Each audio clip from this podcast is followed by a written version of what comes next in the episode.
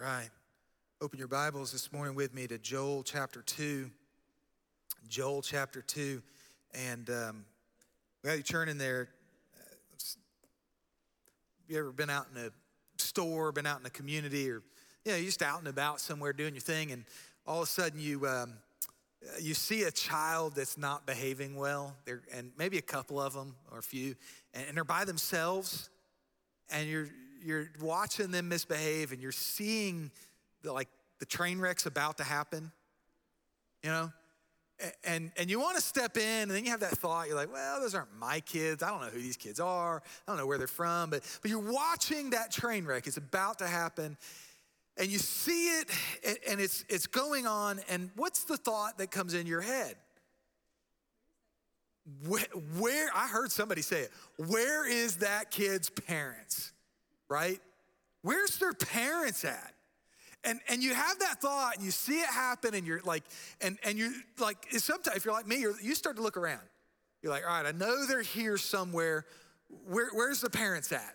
I'm just, I'm not seeing them. I know they're here. They've got to be around somewhere. And you're looking around, you're scanning, and, and you expect at any moment, mom or dad or both, they're going to swoop in, they're going to take care of the situation and correct their children but that thought that hits your head is where is their parents? When we look at this passage today, the question that is posed from the world to God's people is where is their God? Where is their God? And that's as, as Judah is experiencing really at, on the brink of absolute annihilation at this point in, in Joel the people around are going to begin to wonder where's their God at? Because for, for them in this culture, in this, this ancient Near East culture, the national identity was wrapped up in the religious identity. So your security and prosperity as a nation was directly tied to the strength and might and ability of your God to protect and provide for you. Now, that may be a little bit disassociative for us today. We may not necessarily look at a national identity with a religious identity, but it's extremely comparative to the church. Have you ever driven by and, and seen a, a church with its doors closed? It was obvious there'd not been a, a church. Of course, we know the church is the people, not the building, but still, we, we, we see a church building, we think of it as a church. And you drive by and you see a church and you think, man, what happened? Now we think of that as a Christian, right? You think, man, what happened to that church? Not too long ago, one of the uh, deacons of the church, he sent me a picture uh, somewhere, I don't know, somewhere in the area here uh, of an old church that was, um, the, the building had long, it had evidently been long closed. I mean, there was greenery growing up. It was about to consume the whole, what was left of the building. And, um, you know, he, he sent that to me and he said something about the, only people that meet here now is, a, I think, a, a, a bike, biker club that meets in the one, one morning a week. They meet in the parking lot, not for church. They just meet, that's their gathering spot, then they go out for their ride. And uh, he said, that's about it. And, uh, you know, it's, it's kind of sad. And w- for us as Christians, we look at that and we're like, well, church buildings, they come and go.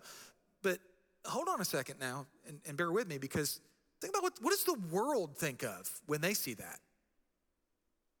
Do you ever stop and think for a second? Maybe the world looks at the closed doors of a church and points and says, Where's their God? Where, where is their God that they profess such strong faith in? Where is their God that they trust in so much? Where, where is their God that He would allow that building or that church in their mind to close, to be done with. And so, church, when we look at this passage today and we see the call to repentance and the call to turn to God and the call to cry out to Him for the sake of God restoring His people, it's a very clear reminder to us today that if we aren't serious about our faith and our walk with Christ, if we aren't serious about the church in America not just barely making it along, but thriving for the sake of God, let's remember that the world is watching. All that we do and all that we are is not about us. It's not about us thriving or surviving or, or, or, or prospering. It's about the reputation of God on this earth and how we represent Him in this world. That is what we're called to. And in the face of a, of a national church, not, not nationally sponsored by the government, but just the national church, the Church of America, in the face of the Church of America experiencing decline like it has not in the history of our nation. In fact, you could even go so far, it potentially has not in the history of the arrival of America or Europeans on this continent. In the face of that, it's time to dig in and fight. It's time to get to it, church, because the world around us is watching. They're wagging their fingers in our face and saying, Where is your God? Where is your God?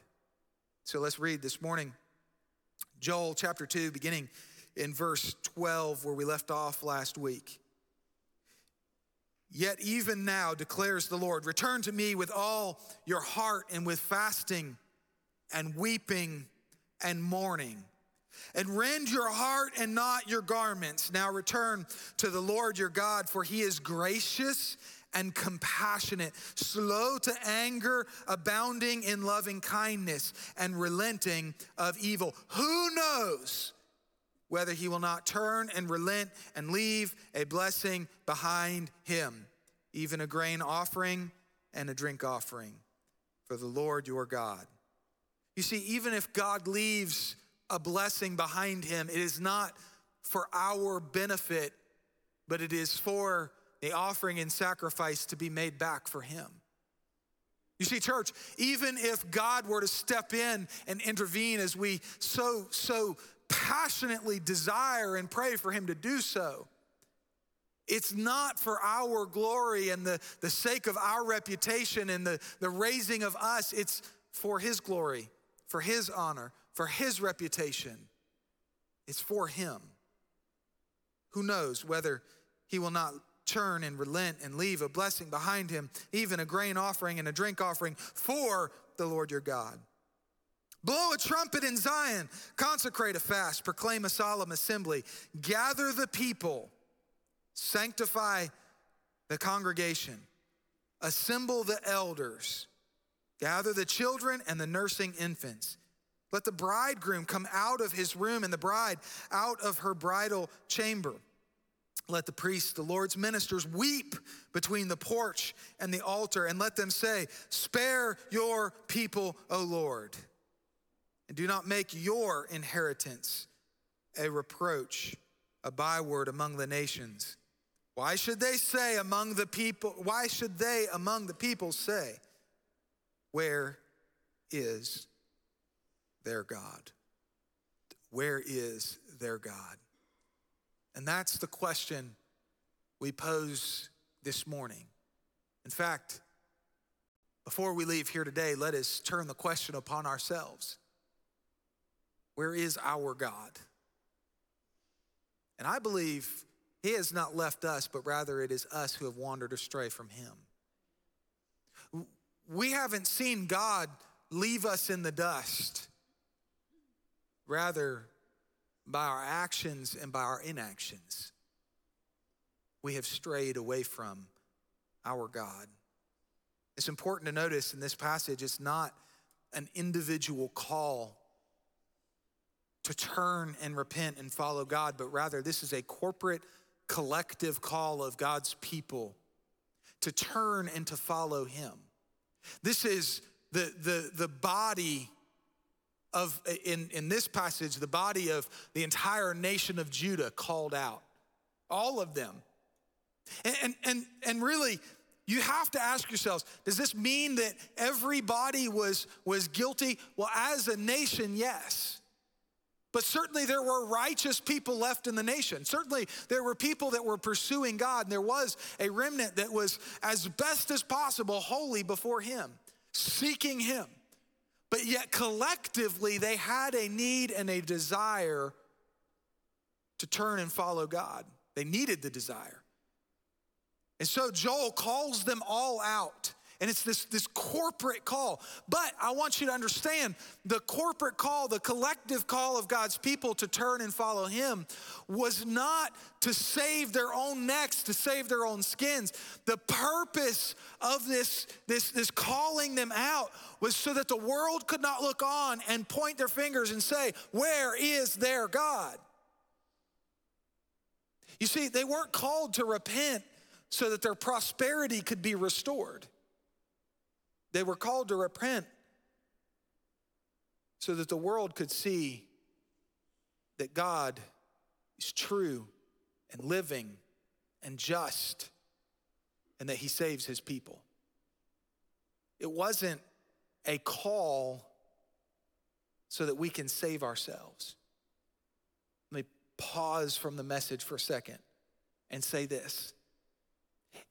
If our purpose in turning and following God is just so that we can restore what we think is right for our country, what we think is right for our, our state, for our church, just so that we can restore the prosperity, you may as well not even call out to him. If, if, our, if our heart's desire is just simply, well, you know, my 401k is hurting. So we need to turn back to God. My, my job, my career is suffering because the economy's down, so we need to turn back to God. Things aren't looking so good, so we need to turn back. If, that, if, that's, your, if that's your purpose, you miss the point of the whole, the whole book of Joel. it's centered not on the people's prosperity. Sure, God hit them where it hurts, He hit them in the pocketbook. But the purpose of doing that was for God's reputation. Where is their God? So, church, I, I would say, listen, if, if what we're fighting for is some sort of an American dream, an American value, an American anything, then we may as well lock the doors and walk away. What we're fighting for is the reputation of Jesus Christ on this earth. Thy kingdom come, thy will be done on earth as it is in heaven. That's what we fight for. And that's what we need to repent to. If there's a great crime in our country of which we need to repent, it's the fact that the church has intermingled a national identity with a spiritual identity. And we are suffering the repercussions of it.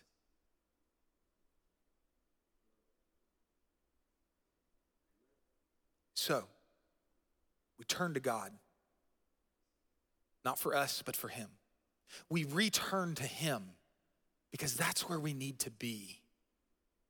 We seek Him, we pursue Him with all that we have.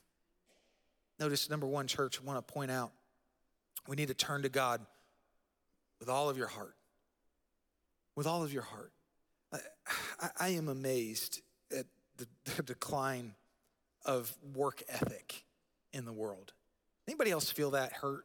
Now, if you're a business owner, you certainly do. You're like, listen, I get it. If you manage people or you oversee people in your job, you're like, yeah, the, the work ethic has declined. It's rough, right? If this bothers us on a physical level, a, a, a worldly or earthly level, seeing work ethic just kind of, I mean, it's in the tank, right? If this bothers imagine what God thinks of his people who pursue him half heartedly. Right? And I'm not even sure, at times, listen, I'm not even sure we could say it's half heartedly anymore. Somebody do the math. What's one seventh heartedly? Because we like to not even show up just but one day a week to, to pursue God. And then we're, we're feeling good about that. You say, Whoa, preacher, you're hitting hard today. This passage is not very friendly, is it? It hurts. It cuts deep because it's cutting at a problem in our lives that needs to be renewed. If, if it bothers you to see people work or labor half heartedly, then please, for a second, imagine how difficult and painful it is to see, for God to see his people pursue him half heartedly. In, in, this passage, it's that we need to rend our hearts and not our garments. The explanation of that is very clear and very simple. In the Old Testament days, in the ancient world, the sign of mourning was that you would tear your outer garment in half, okay? Now, if this sounds like a pretty extreme thing, it's much more than you can imagine. Because clothing in those days was really so highly valued and so hard to come by that, in a lot of sense, it was used as a form of currency. Perhaps we could even exaggerate and go this far and say maybe we need to uh, tear our pocketbook to show our sign of mourning right? Tear our dollar bills in half. So they would tear their garments as a sign of mourning, and then they would sprinkle the ashes over their head. This was a sign that they were upset or that they were mourning over something. And God says that's not good enough. You need to tear, you need to rend your heart for Him. God specializes in taking the old and the broken and making it new. But the problem is, so much of us are not willing to have it completely and totally broken before Him. And because of that, we stand in the way of God making something new out of us. We need to rend our heart, break our heart, and weep, as he says, before the altar. Because that's when we are at a place where God can most come in and affect change in our lives. He says this return to me with all of your heart, with fasting, weeping, mourning Rend your heart and not your garments. Tear it, tear it to pieces. Because it's then and only then that the compassionate and gracious and loving, kind God can come in with all the gentleness of a creator God who loves his, his, his people, his creation. And he can nurture us back to the health, back to the wholeness, back to the perfection that He wants us to be. But first, it's got to be broken down. Last summer, we went on that missions trip to Honduras. We had the privilege of going with a, a group from Michigan, uh, led by uh, a young man uh, named Joshua Vineyard. A lot of you may know him. He grew up in the area here. Um, and uh, I know he's got a lot of friend connections and family connections here in the church. And uh, Josh had a, a, a, group of college age young men with him, and um, he, he gave these guys a real hard time. I mean, he really, he, he, would, he would pick at them and, and, and just, you know, kind of, uh, he gave them a hard time all week long. And he had this saying, gotta, you gotta tear them down before you can build them back up. You gotta tear them down before you can build them back up. What a great picture of where we need to be to prepare for God to build us back up. Turn to God with all of your heart, everything you have, and return to Him. And notice, secondly, this morning, you got to depend upon the unchangeable character of God. The unchangeable character of God. You see, when they returned to God, they were hoping that God would be compassionate and gracious and merciful toward them. That they were hoping. In fact, uh, the verse even gives that question that it, it tosses up, verse 14 Who knows whether he will not turn and relent and leave a blessing behind him, even a grain offering and a drink offering for the Lord your God? Who knows whether he will not turn and relent? Who knows? And they, they, they put this out there, and what happens is when you return to God, you are throwing yourself at His mercy and hoping that He will prove to Himself merciful and gracious towards you. You are depending on what we know of the unchangeable character of God Almighty. When we repent and turn to God, we literally throw ourselves at His mercy. God, I hope that you will forgive me, for I have fallen one more time. I have betrayed you one more time. I hope that you will continue to be the God that you always have been and always will be. And it is us completely giving ourselves to Him and, and prostrating ourselves before Him and hoping that He will not change. That comes from promises in Scripture about what we call His immutability, His unchangeableness. You see, because God, if He were merciful in the past, He will be merciful in the future. Where he has shown judgment, he will continue to show judgment. Where he has shown love, he will continue to show love. And the truth of the matter is this as long as we have breath in our lungs, we have an opportunity to turn and follow him and repent. And God will be merciful. Scripture is filled with proof of, of what we call his immutability. Look with me for a few minutes across some scripture passages. The first one, Psalm 102, verses 26 and 27 says this Even they will perish, but you endure.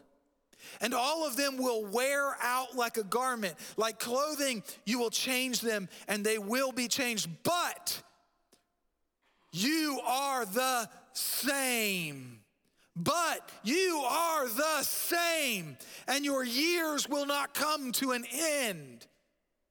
Because God never changes. He never wears out like a garment. He never fades out like everything in this world. He is perfect and unchanging and unending. Malachi 3 6 says this For I, the Lord, do not change. Therefore, you, O sons of Jacob, are not consumed. I, the Lord, he says, do not change. James 1:17, every good thing uh, uh, every good thing given and every perfect gift is from above, coming down from the Father of lights, with whom there is no variation or shifting shadow. And so, if God's character is unchangeable, if God Himself does not change, then what we see in Joel chapter 2, verses 13 and 14, becomes a guarantee, a promise of the nature of God. So, what did Joel say about the character of God? What did Joel say about who He is? He gives us this beautiful picture that 25 plus hundred years ago was true about God and today is true about God.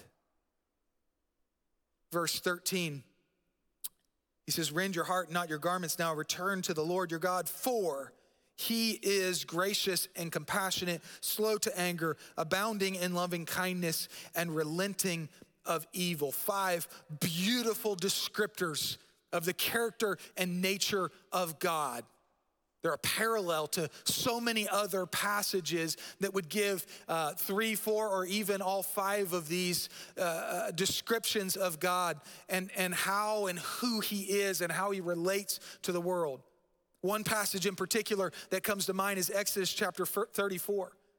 When, when Moses is going back up to the mount uh, to, to get the second giving of the Ten Commandments, remember the first set, he comes down, he sees the sin of the people, he, he destroys them and throws them down. And so he had to go back up to Mount Sinai. He's getting the, the, the Ten Commandments re given again. And this is that time where God passed by him at Moses' request and revealed himself to Moses. He showed him the, the backside of his glory because he couldn't even bear as a, a, mortal human being to experience the fullness of God's presence and glory revealed to him. And so in Exodus chapter 34, verses 6 and 7, it says this Then the Lord passed by in front of him and proclaimed, The Lord, the Lord God, compassionate and gracious, slow to anger, and abounding in loving kindness and truth, who keeps loving kindness for thousands, who forgives iniquity, transgression, and sin, yet he will by no means leave the guilty unpunished, visiting the iniquity of fathers on the children and on the grandchildren to the third and fourth generations. And so here, in Joel, we get a parallel demonstrating that God's character is unchanging, what it was for Moses, and then what it was in the time of Joel, and now what it is in our time. It is unchanging demonstration of the love, compassion, mercy, grace of God. And yet, He will still punish evil. And so, in this passage, five words given to us that show us the unchanging uh, character of God. The first one is this it's gracious. In fact, if you will, you might even uh, box or, or, or circle gracious and compassionate together because those two concepts are almost married together. So much of their definition overlaps, and so many times throughout Scripture, they are used together gracious and compassionate. Gracious, though, first of all, it's that which is pertaining to be merciful to the needy and repentant. Merciful to the needy and repentant. And then that compassion or that compassionate, it's pertaining to showing favor and not punishment, as is often deserved, implying a forgiving relationship. You might say it this way the gracious is just being willing to allow the people into your presence to hear their plight, to hear their plea, to listen to them repent. It's the, it's the ears to hear the people. And then compassion is that which acts upon that. The relationship between the two, gracious and compassionate, can be thought of in that very way. Gracious is listening to the cry of his debtors and compassionate is to show mercy where punishment is deserved. Oftentimes we will say it today grace and mercy, we'll put it those two ways together. But that gracious and that compassionate, it's listening to the debtors who, to be quite frankly, he doesn't even have to listen to. Just having the ear of God is a gift to us. We do not even deserve that he would listen to us. And then compassionate to act upon that and show us favor that is undeserved. The third word, the third description of God here is slow to anger. Aren't you glad, church, today that we can look at God and say, Thank you, God, for being slow to anger? If God were not slow to anger, by the way, we would not even exist. For the fact of God's slowness to anger means that he did not immediately annihilate humankind upon the very first sin in the Garden of Eden, Genesis chapter 3. Because at that very moment, humanity deserved to be punished and cease to exist. At the very moment of your first sin and mine, we deserved to be completely annihilated and destroyed, to cast out into the darkness in the pit and the everlasting damnation. But thanks be to God that He is slow to anger. This attribute has to do with the patience of God as a judge to wait to hand down the judgment. We talked last week about the fact that the day of the Lord is the central theme of the, of the book of Joel. When he will come in and separate the good from the evil, the righteous from the unrighteous. And let me tell you, it is by the grace of God that he has been slow to anger and has not brought down his judgment upon us yet because we are so deserving of it. So when we look to a God in heaven who is merciful and gracious to be slow to anger, who is patient towards us, thank you, God, for that. The fourth attribute we see is that loving kindness, and not just loving kindness, but I love this abounding in loving kindness. That word abounding simply means much more it's an overflow. I'm glad today, church, that God is loving kind towards us, but that He is abounding in loving kindness towards us. I'm glad today that God doesn't just love us, but He loves us much more than we can imagine. I'm glad today that the kindness of God stretches towards us in such a way that it overflows, it pours out, it spews into our lives like none other. The core idea, listen to this from the Lexham uh, definition. The core idea of this term relates to loyalty within a relationship. In relation to the concept of love, it denotes God's faithfulness to his people. Think about that for a second.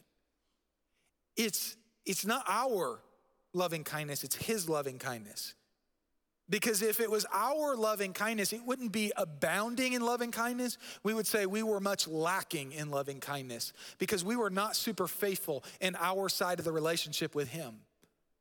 We, we were not super good in our side of the relationship with God to be called abounding in loving kindness. I'm not even sure we could even use the word loving kindness to, as, as, it, as it is in the Old Testament. I'm not even sure we could use that word to describe our type of love for God. We hope that it gets there, we try for it to get there, we, we pursue God in a way that would honor his loving kindness to us. But that loving kindness word is so deep and so rich and so full that I don't even know that you can describe our side of the relationship in terms anywhere near that concept. The closest thing we might have in the New Testament to this word would be that agape love that you've heard of, along with the grace of God, okay? And pairing those two concepts together. That's the closest thing we have. Here's what it is it is a loyalty to us his people, his creation, those whom he loved, that knows no bounds.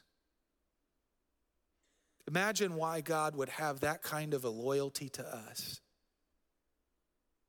We are, we are so unworthy.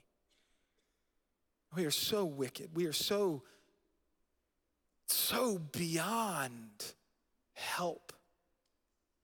I'm reminded of prophet was given the, the great pleasure, but yet burden of representing God's relationship with Israel by being commanded by God to go uh, take his wife, Hosea, go take his wife, Gomer, out of the, the, the harlotry. And, and I think, I think why, you know, why would God continue to love us? And yet, He does. And I think about that prophet having to go love his wife that way. And he did, and he continued to pursue her, and he continued to love her at the command of God, and, and, and he, he, he just did everything for her. That's the kind of love that God has for us. It knows no limits you, if you dive into this word, loving kindness, and you really seek to understand it, and, and, and by the, the church, the, the best thing is, is probably the, this is probably the word that has an all encompassing thought process here of the salvation of God that He provides for us. And so in, in many ways, you could, you could consider this the, the motivating word behind all of redemption, salvation for, for us, for our sin. And, and, so to begin to understand this word, I, I don't think we can even comprehend the beauty here, the character of God that is encapsulated in this, this loving kindness. But for Joel to then add an adjective upon that makes no human sense. But that's just who God is. There is no limit to his loving kindness for us. I want you to remember that. And then, in relation to the attribute right before it, slow to anger, and then right behind it, relenting of evil. Relenting of evil. I'm so glad that God relented of the evil that I was due for my wickedness, my sin, my transgression in his face. I'm so glad that he relented of that evil and acted upon his abundance of loving kindness. Depend, church, on the character of God. By the way, this character of God is what we're supposed to be demonstrating into the world. We should treat one another this way first, right? Let's be slow to anger with one another. Let's relent of the evil towards one another and abound in loving kindness towards one another. And then, and then project that into the world. And notice number three, we need to gather the faithful congregation. Once again, we see that trumpet blown. We talked about the significance of that trumpet as both a religious and a, a, a wartime call to the people. Blow a trumpet in Zion, he says in verse 16, uh, 15, consecrate a fast, proclaim a solemn assembly, gather the people, sanctify the congregation, assemble the elders, gather the children, the nursing infants, let the bridegroom come out of his room and the bride out of her bridal chamber. Gather the faithful congregation. All right, I'm gonna hit it hard here, church. I understand we got a lot of people on vacation. I get that. Okay, I, you know. Aside from that, there are people there are Christians, there are faithful, supposedly faithful of the congregation that need to be gathered here, that we miss. They're supposed to be part of this church or other churches in our area. It's time to gather the congregation together. It's time to go out and get the people, bring in the flock, right? It, it's time. It, let's let's go. Let's go blow the trumpet. Let's go proclaim to the people. Gather the congregation. Bring them in it's hard, it's hard to assemble the troops for battle if the troops don't assemble for battle. It's hard to go march against the face of pure evil in this world if the troops don't show up. Right? We're, we're looking at, I don't, I don't even know how to, I don't even know how to form words around the wickedness, the atrocities that were committed a week ago yesterday over in Israel absolutely unbelievable.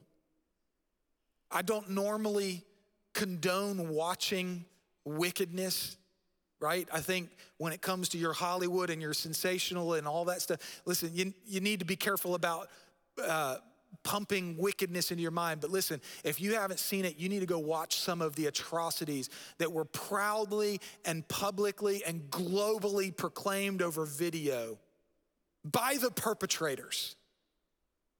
You need to go watch it. It will sicken your stomach. It will, it will eat away at your soul to watch the crimes. Can you imagine how difficult it would be for the Israel Defense Forces to prepare to, to respond to the attacks here? If half of the IDF got called up and they said, hey, uh, got a party this weekend, I got to hit. I can't make it. If, if half of the IDF said, well, I'm going to spend, uh, I, I, I got to go to my regular job, I can't, I can't go fight. Uh, I, I got to, hey, I'm, I'm on the brink for a good promotion. I need to really invest myself in that right now. Give me two years, and then when the time is in my life is right, I'll, I'll help.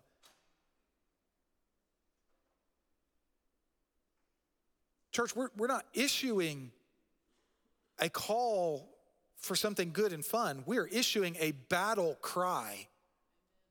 It's time to gather the congregation. This trumpet was, was not joyful party music. This trumpet was a call for a religious, spiritual warfare. We're issuing a battle cry, and it's time that the army of the Lord marched up. If if Israel's facing a difficult battle right now, how much more are we who wrestle not against flesh and blood, but against spiritual wickedness in high places? How much, how much greater is the battle that we face? Because we are fighting spiritual depravity and wickedness, and his name is Satan, Lucifer, the prince of this world, that wicked serpent. It's time to issue the battle cry and stop making excuses. Every single one of us knows somebody in this church that should be here right now. We need to call them up and say, listen, put your differences aside. Put your problems aside. I get it. We don't agree on, on the, the format of the worship service. We don't agree on the type of community groups or Sunday school classes we have. We don't agree on, on, on this issue in our church, or we don't agree on, on all this stuff. We need to put the differences aside and gather the congregation because now is the time to fight for the Lord our God. Can I get a witness, church? Can I get your help, church? Are you ready to call up the congregation and gather the people so that we have a fighting chance? Because we're staring in the face of perfect, pure, wicked evil. And it's time to fight. We will get our rest someday. Go read the book of Hebrews, it's a, a huge encouragement because one day he will say, Come, enter into my rest. But today is a day to fight for what we believe in and to storm against the enemy. I am tired of yielding battleground to the enemy. It's time to push forward. Gather the congregation, gather the faithful people. What are we to gather them to? We're to gather them to repentance, which begins with the heart. It then overflows to the actions. We're to gather them to fasting.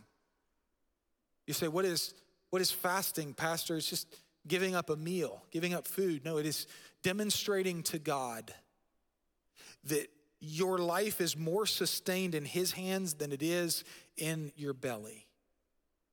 It is demonstrating to God that you recognize Him as more vitally important than that which sustains life on this earth. Fasting before Him. It's demonstrating to Him that what you come before Him to pray or repent over is more important than your next meal. It's more important than what you care about. Weeping. When was the last time we truly wept before the Lord over our sin and His grace?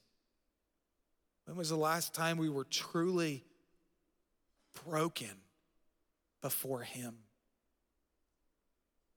It burdens me. Church, it burdens me because I know that what God seeks is a broken and a contrite heart. And I'm afraid that we are too willing to break our hearts ourselves. And so he's going to have to come in and do it for us. And that is a painful spot to be at. Mourning. Have things gotten bad enough yet, church, that we would mourn over the lostness and depravity of our world? Has it gotten that bad yet? That we would truly grieve and mourn the lostness, the sin, the wickedness in our world. Because if it hasn't yet, then we're not there yet. Truly mourning what we have lost, what God has lost, what his reputation has suffered. Are we truly mourning the lost in this world that die every day without hope? This is why we have Who's Your One? To put constantly in front of our face the absolute tragedy that will happen if our lost loved ones and friends die in this life without repentance. And then finally, sanctification. Sanctification is God setting us apart from the wickedness and worldliness that we have all around us and setting us to a life of holiness and purity in Him. Why do we suffer? Why does Christianity suffer in our world? It's because we have allowed so much worldliness to encroach upon our sanctification that we really shouldn't even call it sanctification anymore. Perhaps some of the holiness movements have it much better than us because at least they're acknowledging their sin and wickedness. Where we like to separate our wickedness from our holiness and think that the two can exist side by side in our lives when they cannot. You are either being set apart from this world to godliness or you're not. There can be no middle ground. And then Notice we, we gather the congregation. We depend upon the character, the unchanging character of God. We turn and follow God with all of our hearts. And then finally, we must intercede on behalf of others. That final verse in this paragraph that we studied this morning let the priests, the Lord's ministers, weep between the porch and the altar. And let them say, Spare your people, O Lord. And do not, minister, uh, do not make your inheritance a reproach, a byword among the nations. Why should they among the people say, Where is their God? Intercede on behalf of others and appeal to God. Stand in the gap, stand in between a, a, a wicked world and a righteous and holy God and appeal on behalf. When we gather the congregation, those who don't come, we must intercede on their behalf. We must cry out to God that He would spare them and hope that He does. Once again, I, I, think we ought to revisit that story of God and Moses there on Mount Sinai and the second giving of the, the Ten Commandments on the stone tablets. The day that God revealed that backside of his holiness to Moses. And, and looking at, at that uh, passage, we see in a few verses after what I read earlier, the, the reaction that Moses had to the proclamation of God's character. What, how did Moses respond? How did he react? What was, what was his response? When God showed him his character in Exodus 34, verse 8 and 9, it says this Moses made haste to bow low toward the earth and worship. He worshiped before God. And here was his proclamation If I now have found favor in your sight, O Lord, I pray, let the Lord go along in our midst, even though the people are so obstinate and pardon our iniquity and our sin and take us as your own possession. Moses appealed to God and begged God. He prostrated himself before God and interceded on behalf of the people.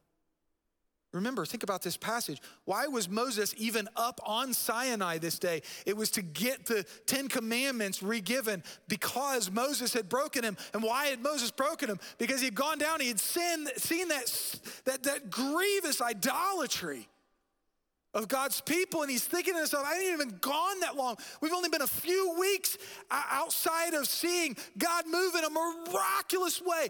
Of all the points in time in history, arguably the time when God performed some of the greatest miracles outside of the resurrection of Christ, some of the greatest miracles in some of the shortest period of time was the Exodus.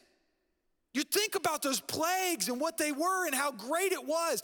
And arguably, one of the greatest times of, of God's miraculous movement in history. And just a few weeks removed, and the people are already worshiping the golden calf, and they're committing this, this just terrible idolatry and wickedness. And Moses gets back up on the mountain. By the way, God, he, this is the second time he interceded on behalf of him because God was going to go destroy the people and rebuild the nation through Moses' line. And he stood in between. He said, No, God, these are your people. He interceded on behalf of them. And that ultimately is a picture of Jesus Christ interceding on Mount Calvary before God on behalf of us. And in this passage, there's a significance, I believe, when it says, You priests, you ministers, that's us. We are now the priesthood of Jesus Christ, the high priest. We are the ministers of the Most High God. And we are to intercede between the porch and the altar.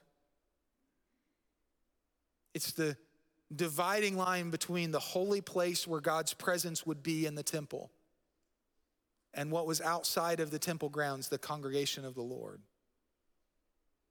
It's the meeting place,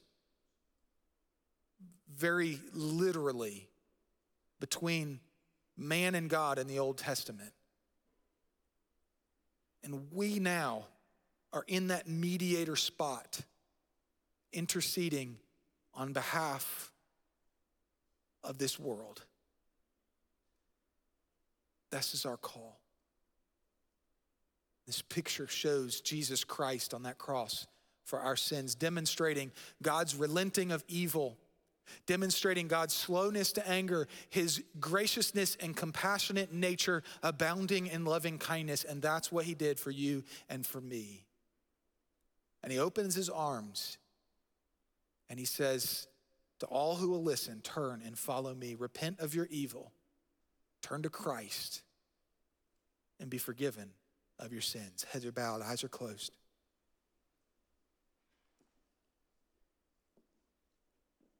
It's time, church, to take seriously our call and our mission. May we be a people so holy after the heart of God that no one could ever look around and say, Where is their God? May we be that kind of people. And as we intercede on behalf of our Lord Jesus Christ into this world, May He use us to reach more souls. If you're sitting here today, God's pricked at your heart. You know how this works. The altar's open. This is a place to come and to do business with God. This is a place to come and, and to bow before Him. Maybe you've got something to repent of yourself. Maybe you just need to rest and, and refresh in the loving kindness of God, the, the character of God. Or maybe you need to come intercede on behalf of somebody else. Whatever the case may be, workers are up at the front. They're waiting for you to pray with you, to pray over you. They're working to counsel and uh, waiting to counsel and to talk with you if you need someone to talk with. During this time of invitation, you come. Don't hesitate a moment. Perhaps you're sitting here today and you recognize in your life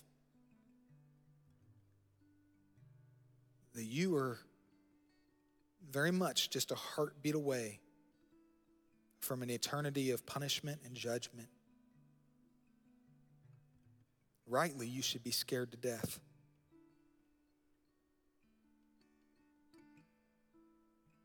But there's a way out. Maybe you're sitting here today and you've never given your life to Christ. You've never thrown yourself at the mercy of God and admitted that you can't do it. You can't save yourself.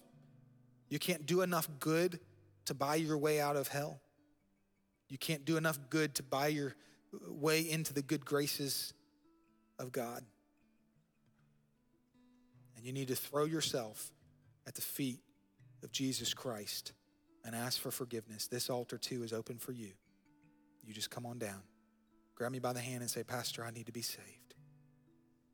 If you're able, would you stand with me? Bowed, eyes closed. We pray together. God,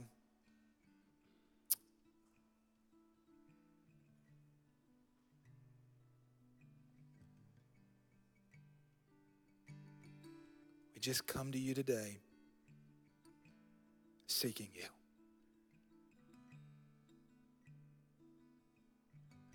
May we be everything that you hope and expect us to be.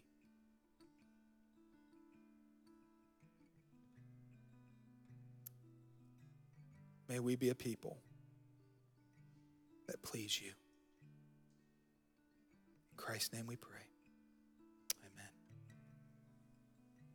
It's time for the invitation. It's a time where God works in our hearts. It's just a time where uh, we allow Him to move in us. It's a time where we do business with Him. We'll sing together. Would you listen to the voice of God this morning?